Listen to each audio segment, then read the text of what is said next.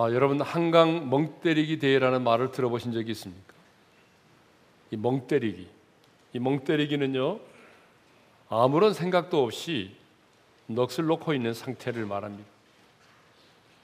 그러니까 한강 멍때리기 대회 참가자들은요 심박 측정기를 달고 3시간 동안 어떤 말과 행동도 하지 않은 채 심지어는요 졸아서도 안 되고 웃음도 잊은 채 아무런 생각 없이 한강의 물만을 바라보고 앉아 있는 것입니다.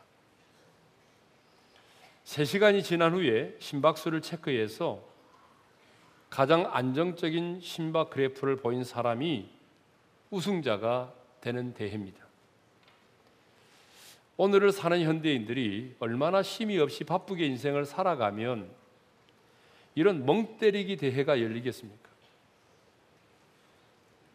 국민건강보험공단에 따르면은 수면 장애를 겪고 있는 사람들이 급증하고 있다고 합니다.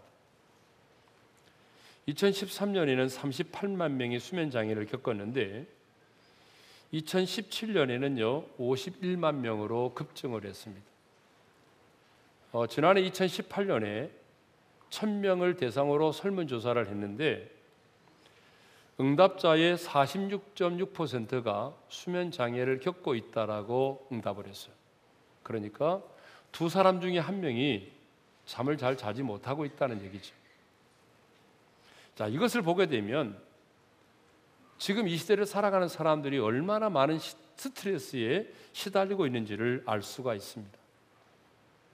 많은 사람들이 인생의 수고와 무거운 짐을 지고 하루하루를 버겁게 살아가고 있습니다. 자, 우리가 지금 사는 세상이 이전의 세상보다 훨씬 더 발전하고 편리해졌지만 근데 놀라운 사실은 이전에 살았던 사람들보다도 더 많은 수고와 더 많은 인생의 짐을 지고 더 고통스럽게 인생을 살아가고 있다는 사실입니다. 분명한 사실은 이 땅을 살아가는 모든 사람들이 한 사람도 예외 없이 수고와 무거운 짐을 지고 광야의 인생길을 걷고 있습니다. 그래서 저는 광야의 인생길을 걷는 우리 인생에 대한 가장 생생한 표현이 바로 수고하고 무거운 짐진 자라고 생각을 합니다. 그런데 오늘 본문을 보게 되면 우리 주님께서도 광야의 인생길을 살아가는 우리 인생들을 향해서 수고하고 무거운 짐진 자들이라고 그렇게 말씀하십니다. 수고하고 무거운 짐진 자. 광야의 인생길을 살아가는 우리 인생에 대한 가장 생생한 표현이 뭐예요? 수고하고 무거운 짐진 자라는 말입니다. 그러면 자, 우리 주님이 말씀하신 이 수고와 무거운 짐은 구체적으로 무엇을 의미할까요? 먼저 수고에 대해서 한번 살펴보겠습니다. 자, 언어적 의미로 보게 되면 수고하다고 하는 말은요, 육체적으로 피곤하고 지치다라는 의미를 가지고 있고요. 감정적으로는 용기를 잃고 낙담하다, 불안하다라고 하는 의미를 가지고 있습니다. 그러니까 이 두 가지 의미를 합해 보게 되면요. 수고가 뭐예요? 자신의 인생에 뭔가를 이루기 위해서 열심히 달려가고 있는데 그 결과가 뭐냐 그러면 피곤하고 지치고 낙심하고 불안한 상태에 있다는 거예요. 피곤하고 불안하고 낙심된 상태가 뭐예요? 이게 오늘 본문이 말하고 있는 수고라는 거예요. 그러면 하나님이 우리 인간을 지으실 때에 여러분 이렇게 살도록 지으셨을까요? 하나님이 우리 인간을 지으실 때에 이렇게 피곤하고 지치고 불안하고 낙심된 상태에 살아갈 수 있도록 그렇게 우리를 지으셨습니까? 아니죠. 하나님은 우리를 이렇게 짓지 않았어요. 그러면 어느 날부터 왜 우리 인간이 이렇게 피곤하고 지치고 낙심되고 불안한 상태에 살게 되었을까요? 그것은 인류의 시조인 첫사람 아담과 하와가 하나님과의 언약을 파기하고 금단의 열매인 선악과를 따먹었기 때문에 그래요. 그래서 창세기 3장 17절에 선악과를 따먹은 아담과 하와에게 하나님이 이렇게 말씀하시죠. 읽겠습니다. 다 같이요. 땅은 너로 말미암아 저주를 받고 너는 내 평생에 수고하여야 그 소산을 먹으리라. 우리 인간이 하나님 앞에서 범죄하여 선악과를 따먹는 그 순간부터 저주를 받았어. 땅이 저주를 받았고 우리 인생들은요 수고하여야만이 소산을 먹게 되는 그런 저주 가운데 놓이게 된 거죠. 창세기 3장 16절에 보게 되면 하와에게도 역시 아이를 낳는 수고와 고통을 겸하여 당하게 될 것이라고 말씀을 하셨습니다. 인간은 그날 이후로부터 수고를 해야만 했고 그 수고로 말미암아 피곤하고 지치고 불안과 낙심된 상태에서 살게 된 것입니다. 자, 두 번째로 무거운 짐에 대해서 한번 살펴보겠습니다. 무거운 짐은 누군가에 의해서 지워진 짐을 말합니다. 그러니까 내가 원하지 않았는데, 내가 원하지 않았는데 내게 지워진 짐. 그것을 무거운 짐이라고 말하거든요. 그렇다면 이 무거운 짐은 무엇을 의미할까요? 이 무거운 짐은 제약의 짐을 말하고 율법의 짐을 말하는 것입니다. 여러분 짐 중에요 가장 무거운 짐이 뭔지 아세요? 그게 바로 제약의 짐입니다. 제 짐이에요. 이 제약의 짐이 가장 무거워요. 그러면 왜이 제짐이 가장 무거운 짐인가? 두 가지 이유 때문에 그래요. 그러니까 첫 번째 이유는 뭐냐 그러면 인간 스스로 이제 문제를 해결할 수 없기 때문에 그렇습니다. 여러분 누구도 자기의 힘과 자기의 노력과 자기의 선행과 자기의 방식으로 이제 문제를 해결할 수가 없어요. 그렇기 때문에 이 죄짐이 가장 무거운 거예요. 두 번째 이유는 이 죄가 모든 저주의 근원이 될 뿐만 아니라 그 죄값이 바로 죽음이기 때문에 그래요. 우리 인간이 이 세상을 살아가면서 뭐 경험하고 있는 온갖 두려움, 온갖 질병, 우리 안에 있는 수많은 탐욕, 가난, 슬픔, 이별, 죽음, 이 모든 저주가 바로 죄로 말미암아 우리 가운데 주어졌다라고 성경은 말하고 있습니다. 뿐만 아니라 우리는요 율법의 짐을 치고 있습니다. 율법의 짐. 예수님 당시에 유대 종교 지도자들은요 이 서기관과 바리새인들은 무거운 짐을 묶어서 사람들의 어깨에 지우게 했어요. 그래서 예수님이 이렇게 말씀하십니다. 마태복음 23장 4절에서 이렇게 말씀하셨어요. 읽겠습니다. 또 무거운 짐을 묶어 사람의 어깨에 지우되 자기는 이것을 한 손가락으로도 움직이려 하지 아니하며 그러니까 자신들은 손가락 하나 움직이려고도 하지 않으면서도 사람들에게 많은 무거운 짐을 지워서 사람들에게 고통을 안겨줬다는 얘기죠.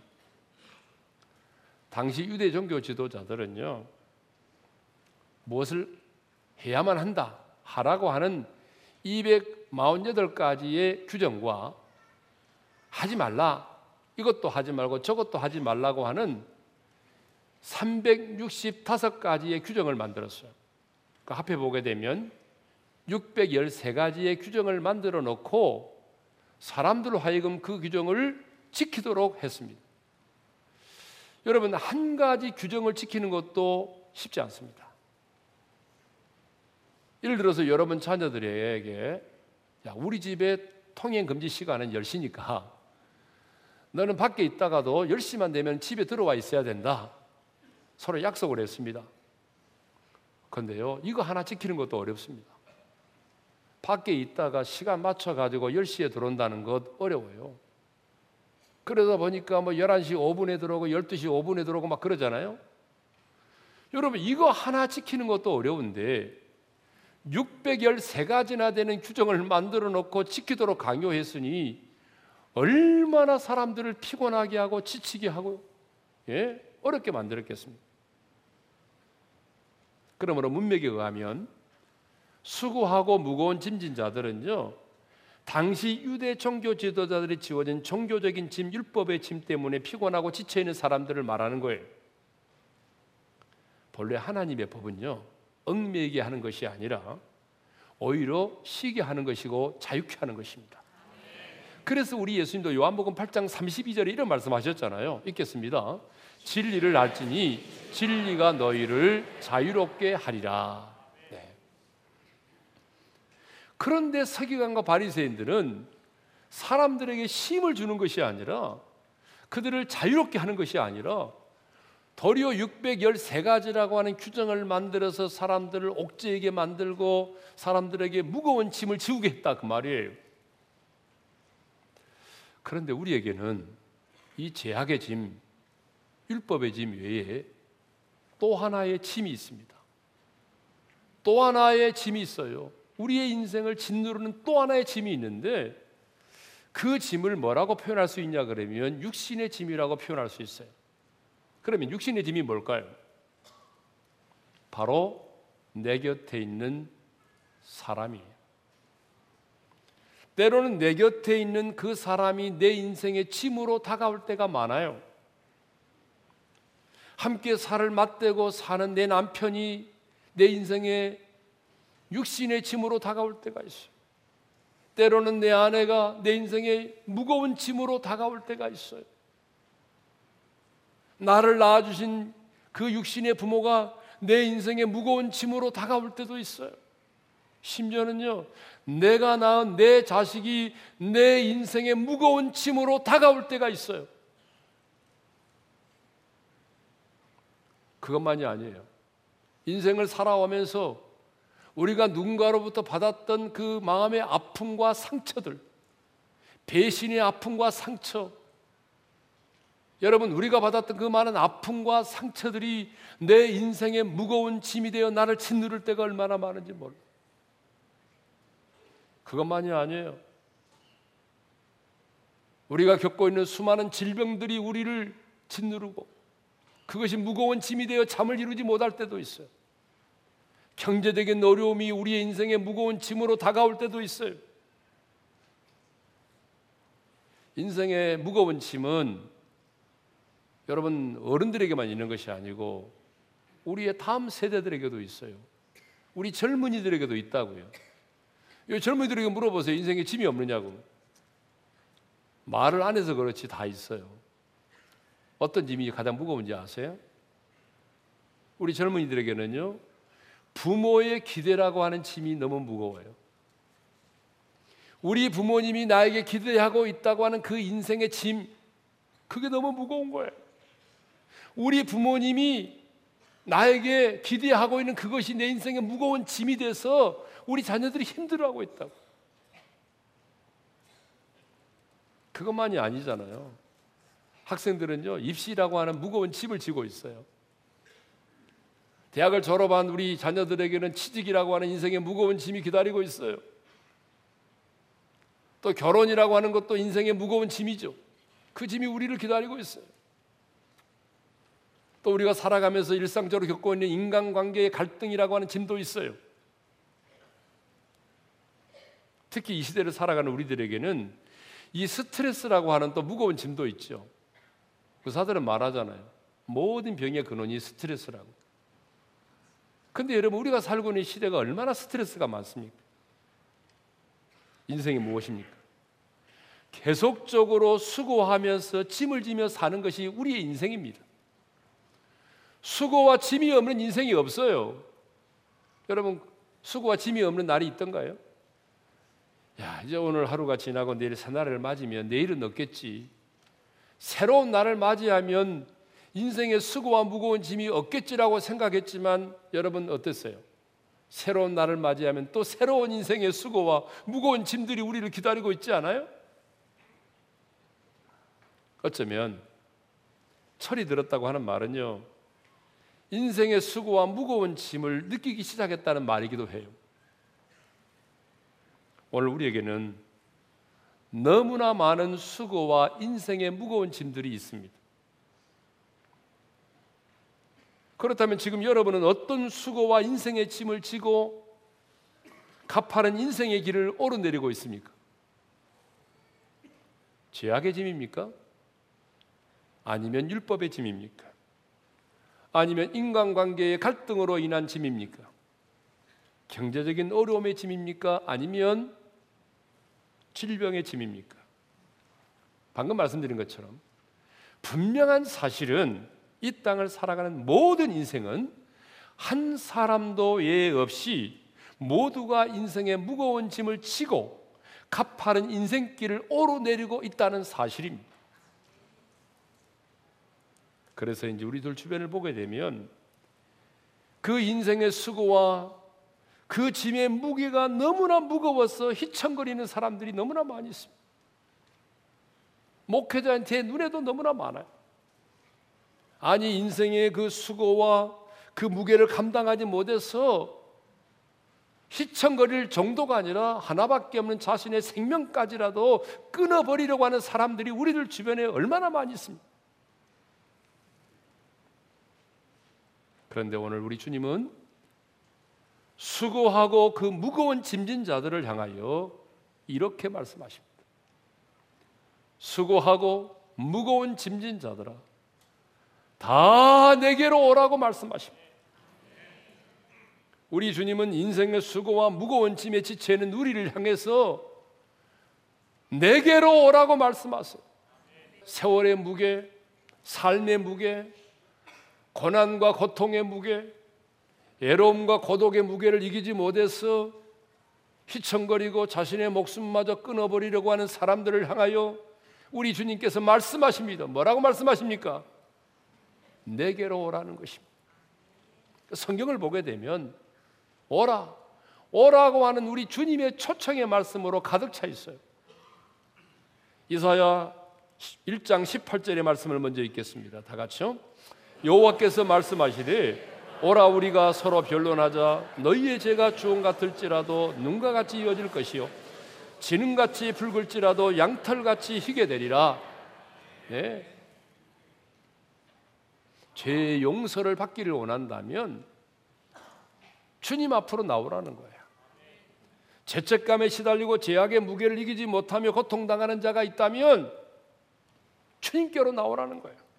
그러면 주홍 같은 죄도 눈과 같이 희어질 것이고 진홍같이 붉은 죄도 양털같이 희게 될 것이라는 것입니다. 이사야 55장 1절의 말씀도 있겠습니다. 다 같이요.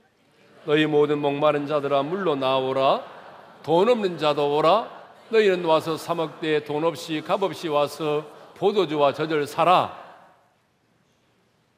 목마른 자들도 나오라는 것입니다. 다른 곳에 가서 공연히 헛수고 하지 말고 참 생명수샘이 되시는 생명의 근원이 되시는 주님께 값없이 나오라는 거예요. 이렇게 성경은 우리를 부르시는 오라, 오라, 오라, 오라고 하는 주님의 초청으로 가득 차 있습니다. 그런데 우리 주님의 초청에는요, 특징이 하나 있습니다. 그게 뭐냐 그러면 제한이 없다는 거예요. 그래서 오늘 본문을 보게 되면 우리 주님은 어떤 특정한 사람만이 내게로 오라고 말씀하지 아니하고 다 내게로 오라고 그렇게 말씀을 하십니다. 돈 있는 자도 가난한 자도 배운 자도 배우지 못한 자도 권력 있는 자도 별 볼 일 없는 사람도 상처를 준 사람도 상처를 받은 사람도 인기 있는 사람도 누구든지 간에 수고하고 무거운 짐을 진 자는 다 내게로 오라는 것입니다.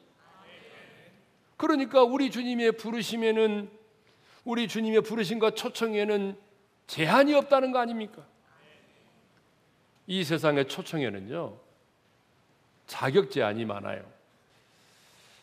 여러분 어떤 모임에 어떤 만찬에 참여를 하려고 해도 자격 제한이 많거든요.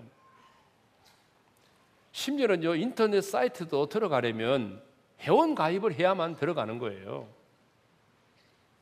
그런데 오늘 우리 주님은 말씀하십니다. 다 내게로 오라는 것입니다.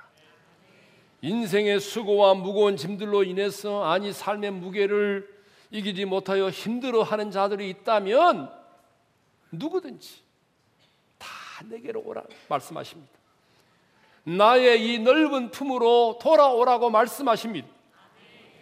여러분 인류 역사 가운데 이렇게 이런 말을 한 적이 누가 있습니까? 어떤 철학자가 이렇게 말한 적이 있습니까? 어떤 현인이 이렇게 말을 했습니까? 어떤 종교인이 이렇게 말을 했습니까? 수고하고 무거운 짐진 자들이 있다면 다 내게로 오라고 말한 적이 있습니까? 아무도 없습니다. 그러면 내게로 오라고 말씀하신 이분이 누구죠? 내게로 오라고 말씀하신 이분이 도대체 누구입니까? 도대체 누구이기에 그분이 수고하고 무거운 짐진 자들을 향해서 내게로 오라고 말씀하실까요? 바로 이분이 예수 그리스도이십니다. 그러면 여러분 예수 그리스도가 누구이십니까? 예수 그리스도는 하나님의 아들이십니다. 예수 그리스도는 하나님의 아들이실 뿐만 아니라 세상을 창조하신 창조주 하나님이십니다. 그런데 그분이 2000년 전에 인간의 몸을 입고 우리와 같은 육신의 모양으로 이 세상에 오셨다 그 말입니다. 왜 오셨어요? 예수님이 왜 이 땅에 오셨죠? 2000년 전에? 그것은 시간과 공간을 초월하여 우리의 모든 인류의 죄를 대신 짊어지시고 그 십자가 위에서 우리의 죄값을 치르기 위해서입니다. 그래서 예수님은요, 2000년 전에 저와 여러분의 모든 죄를 담당하시고 그 십자가 위에서 수치를 당하시고 온갖 형벌을 받으시고 마침내 죽으심으로 우리의 죄값을 완벽하게 치르셨어요. 그 증거가 뭡니까? 다 이루었다라고 말씀하시고 운명하셨거든요. 그 다 이루었다는 말의 뜻이 헬라어로 테텔레스타이라는 말의 뜻인데 이 말의 뜻이 뭐예요? 값을 지불하다, 완불했다, 청산했다 그 말이에요. 우리 예수님이 십자가 위에서 우리의 죄값을 완벽하게 지불하신 것입니다. 그리고 주님은 사흘 만에 무덤에서 죽음을 이기시고 부활을 하셨습니다. 그러니까 오늘 또 내게 오라고 초청하시는 분이 누구세요? 저와 여러분의 죄를 대신하여 십자가에서 죽으시고 사망 권세를 이기시고 부활하신 그 주님이세요. 인생의 해답이 되시고 우리의 삶의 이유가 되시는 그 주님께서 오늘 저와 여러분을 향하여 말씀하시는 것입니다. 다 내게로 오라는 것입니다. 수고하고 무거운 짐진 자가 있느냐 다 내게로 오라는 것입니다. 근데 사람들은요. 다 내게로 오라고 말씀하시지만 주님께로 나오려고 하지 않습니다. 그러니까 주님께로 나오려고 하지 않은 사람들에게 특징이 두 가지가 있는데 첫 번째 특징은 자기 자신을 믿는다는 거예요. 자기 자신의 힘과 자기의 지식과 자기의 노력과 물질의 능력으로 살아갈 수 있다고 생각을 하는 거예요. 아니 5분을 알지 못하는 자기가 자기의 인생의 주인이 되겠다고 하는 거예요. 그래서 돌아오지 않는 겁니다. 또한 이유가 있어요. 어쩌면 이것이 결정적인 이유일지 몰라요. 그것은 뭐냐 그러면 예수님께로 돌아오면 아니 예수를 믿으면 내 인생의 짐을 더 하나 얻는 거라고 생각을 하는 거예요. 예수를 믿는 것을 또 하나의 짐으로 여긴다 그 말입니다. 그렇지. 예수 믿으면 일요일 날 놀러도 못 가고 예배 드리러 와야 되잖아. 아, 이게 또 하나의 짐이네. 이렇게 생각을 한다는 거죠. 많은 사람들이 종교를 또 하나의 짐으로 생각합니다. 여러분 틀린 말이 아닙니다. 맞습니다. 종교는 엄밀하게 말하면 우리 인생의 또 하나의 짐이 될 수 있습니다. 오늘 보세요. 잘못된 종교를 선택해서 자유를 얻기는커녕 매임을 당하고 더 무거운 짐을 지고 비틀거리는 사람들이 얼마나 많이 있습니까? 잘못된 종교를 선택해서 가정이 파괴되고 인격이 파괴되는 영혼들이 얼마나 많이 있습니까? 아니 신앙생활을 해도 주님을 인격적으로 만나지 못해서 종교인으로 살아간다면 여러분 신앙생활이 얼마나 무거운 짐이 되겠습니까? 똑같은 신앙생활을 해도 예수님을 만나지 못하고 종교인으로 살아가야 한다면 신앙생활이 또 하나의 짐이 될 수밖에 없는 거죠. 그런데 여러분, 정말로 예수님을 인격적으로 만나고 예수를 믿고 입으로 신하여 하나님과의 관계가 맺어진 사람에게는 신앙생활 그 자체가 더 이상의 짐이 아닙니다. 예수를 믿는다는 것 자체가 스트레스가 아닙니다. 여러분 오늘 또 우리가 하나님의 전에 나와서 예배를 드리고 있지만 여러분 마지 못해서 어쩔 수 없이 끌려와서 예배를 드리는 분이 계십니까? 그분에게는 짐이겠죠. 그러나 적어도 부활의 생명을 가지고 구원의 감격과 기쁨을 가진 자는 오늘 또 이 예배의 자리에 마지 못해 나오는 것이 아니라 감격과 기쁨으로 나와서 예배를 드리고 있지 않습니까? 우리는 그렇게 예배를 드리는 거예요. 그러니까 예수님을 인격적으로 만난 사람에게는 신앙생활이 또 하나의 짐이 아니고 신앙생활 그 자체가 감격이고 기쁨이 되는 것입니다. 그러면 왜 예수님께서 수고하고 무거운 짐진 자들을 향하여 내게 나아오라고 말씀하십니까? 왜 예수님은 수고하고 무거운 짐진 자들을 향해서 내게로 나오라고 말씀하실까요? 그 이유와 목적이 뭐예요?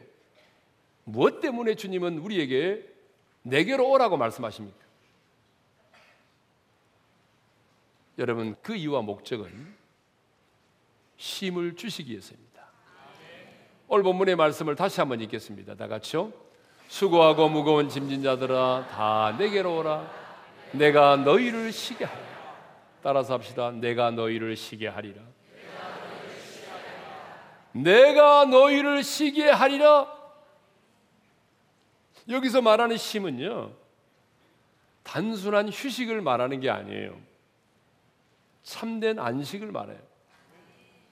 내가 너희를 쉬게 하리라고 하는 이 말은 단순히 아무것도 하지 않고 그냥 놀고 먹게 해주겠다는 그런 말씀이 아니에요. 하나님의 구원의 선포로서 참된 안식과 쉼을 주시겠다는 말씀입니다. 자, 쉰다라고 하는 말의 언어적 의미를 보게 되면 이런 의미가 있습니다. 새롭게 한다. 또 다시 살려준다. 또 해방시킨다. 이런 의미가 있어요. 그러니까 이 언어적 의미를 보게 되면 내가 너희를 쉬게 하겠다라고 하는 말의 의미가 무엇인지 좀 더 분명해져요. 그러므로 수고하고 무거운 짐자들이 예수님께로 나오게 되면 새로운 생명을 얻게 된다는 얘기입니다. 죄와 죽음의 법에서 해방이 된다는 것입니다. 지친 영혼이 새로운 생기를 얻게 된다는 것입니다. 영혼과 양심을 짓누르는 죄책감으로부터 자유함을 얻게 된다는 것이죠.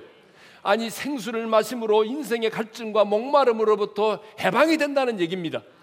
인생의 온갖 두려움으로부터 자유함을 얻게 된다는 얘기입니다.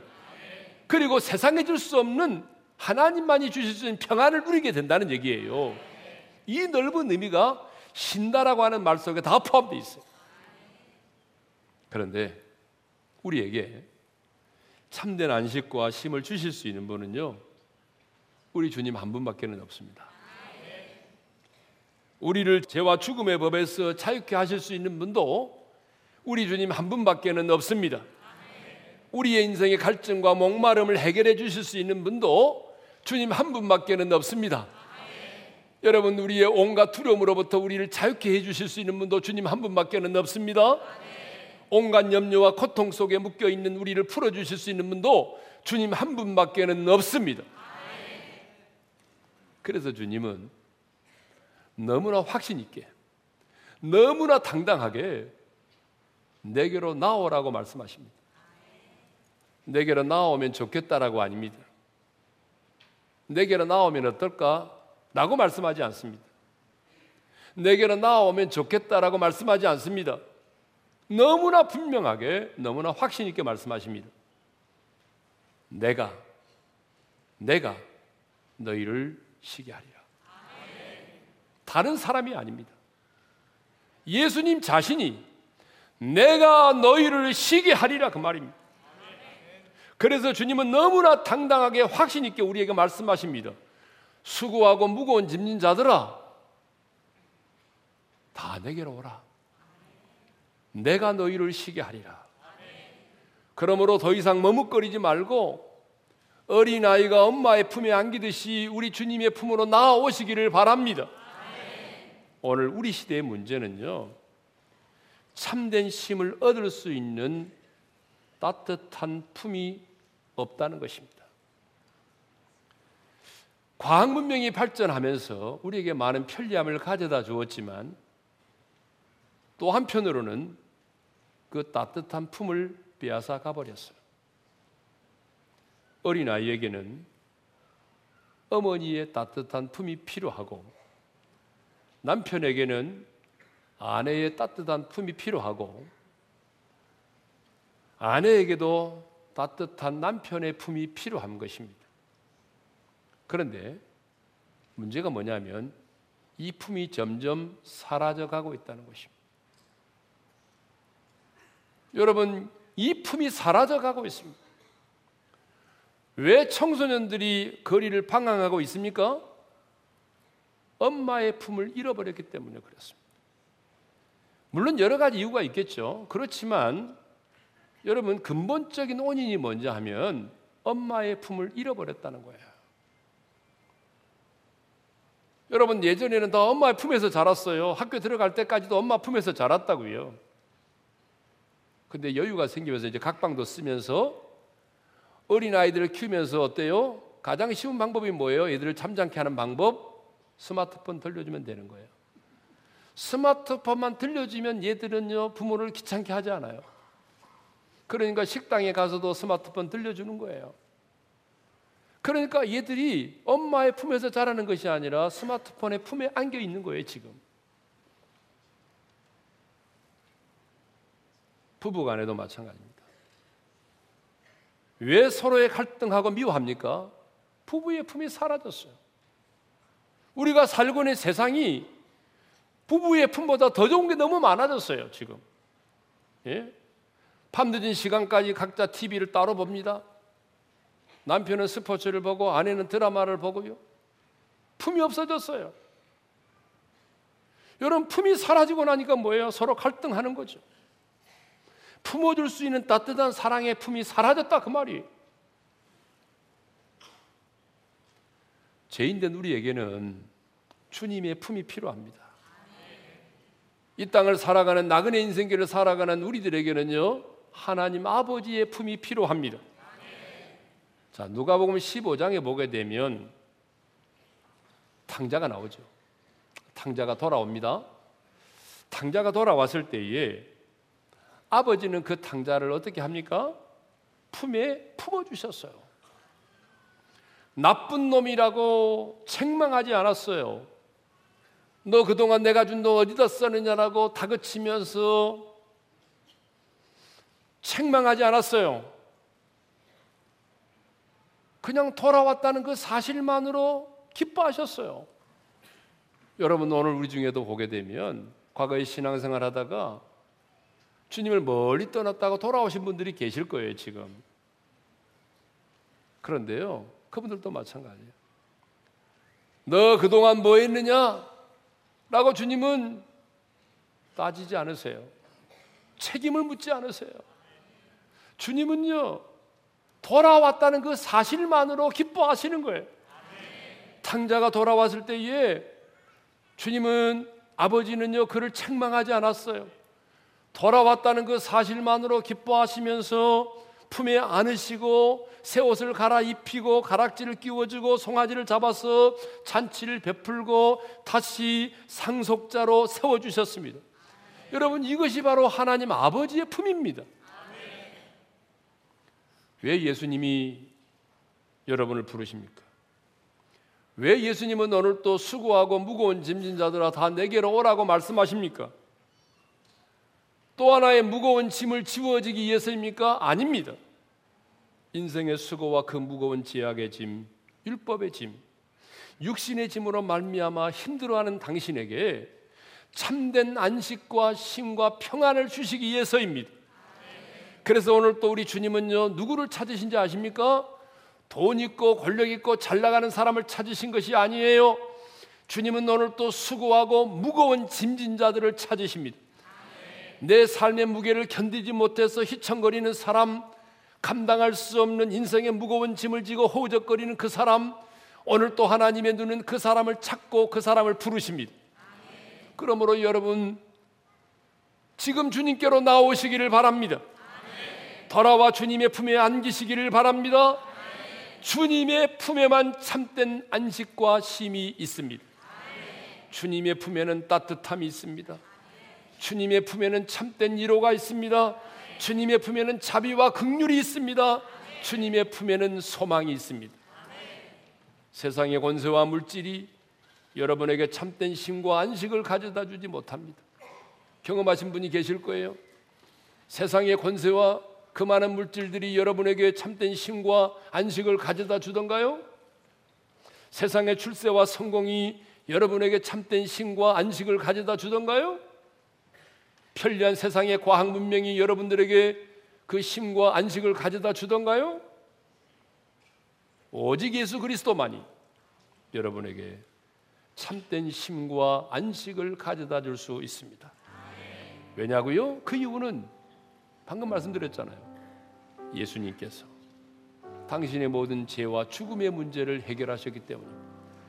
십자가에서 죽으심으로 당신의 죄값을 해결하셨고 무덤 가운데서 사망 권세 계시고 부활하심으로 당신의 죽음의 문제를 해결하셨기 때문에 그렇습니다. 그러므로 이제 당신의 죄와 죽음의 문제를 해결하신 그 주님 앞으로 나오시기를 바랍니다. 그리고 예수 그리스도의 품에 안겨서 그 품 안에서 주님이 주시는 참된 위로와 안식과 평안과 그리고 세상에 줄 수 없는 그 기쁨을 누릴 수 있기를 바랍니다.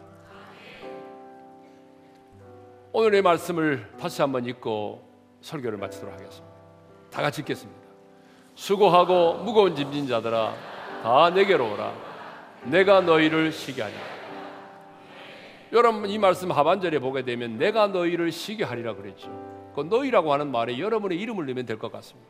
이렇게 수고하고 무거운 짐진 자들아 다 내게로 오라.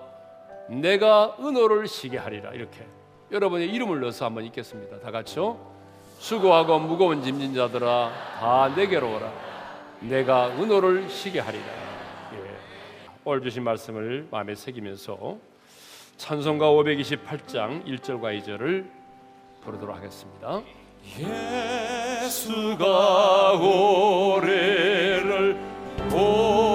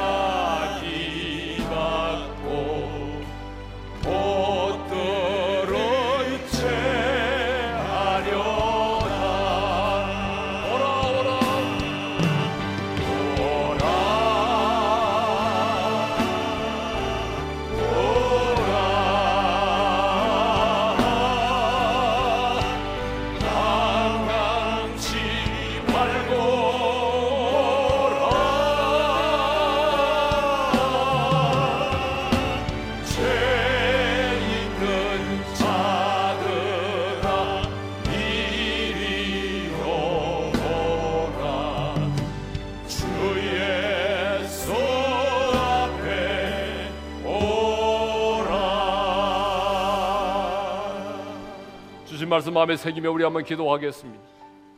오늘 주님이 우리에게 말씀하십니다. 수고하고 무거운 짐진 자들아 다 내게로 오라. 내가 너희를 쉬게 하리. 이 세상에 수고와 무거운 짐을 지고 살지 않은 사람이 누가 있을까요? 새로운 날을 맞이하면 수고와 짐이 없어질까 생각했지만 또 새로운 날을 맞이하면 새로운 수고와 무거운 짐이 우리를 기다리고 있잖아요. 제약의 짐이 율법의 짐이 우리를 짓누를 뿐만 아니라 여러분 우리 안에 있는 수많은 육신의 짐들이 얼마나 우리를 버겁게 하고 있습니까? 내 곁에 있는 사람이 내 인생의 짐으로 달아오고 질병이 내 인생의 짐이 되고 가난이 내 인생의 짐이 되고 내가 살아오면서 받았던 아픔과 상처들이 내 인생의 짐이 되어 내 인생을 짓누르고 내 인생의 무게를 견디지 못해서 휘청거리게 할 때가 얼마나 많이 있습니까?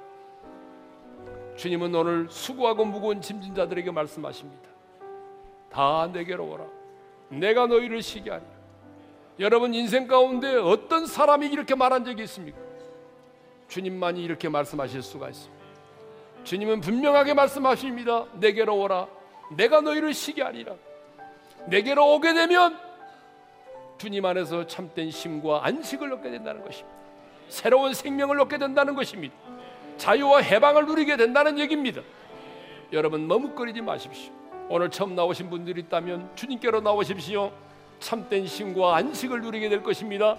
신앙생활을 그동안 해왔지만 아직도 주님께로 돌아오지 못한 분이 있다면 오늘 인격적으로 주님을 만날 수 있기를 바랍니다. 주님께로 돌아와서 정말 주님과 새로운 관계를 맺고 주님 안에서 참된 평안과 안식을 누리며 살기를 원합니다. 하나님 아버지 수많은 인생의 수고와 무거운 짐을 지고 버겁게 인생을 살아가고 있습니다.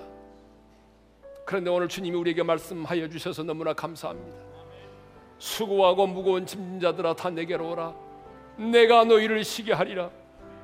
그렇습니다, 주님. 주님만이 내 인생의 짐과 나의 수고를 덜어주시고 나에게 참된 힘과 안식을 주실 수 있는 분임을 내가 믿기에 이 시간 주님의 품으로 달려갑니다. 주님의 품에서 나를 안아주시고 내 눈물을 씻겨주시고 나에게 새로운 생명을 주시고 세상에서 맛보지 못했던 힘과 평안과 안식을 누리게 하여 주옵소서.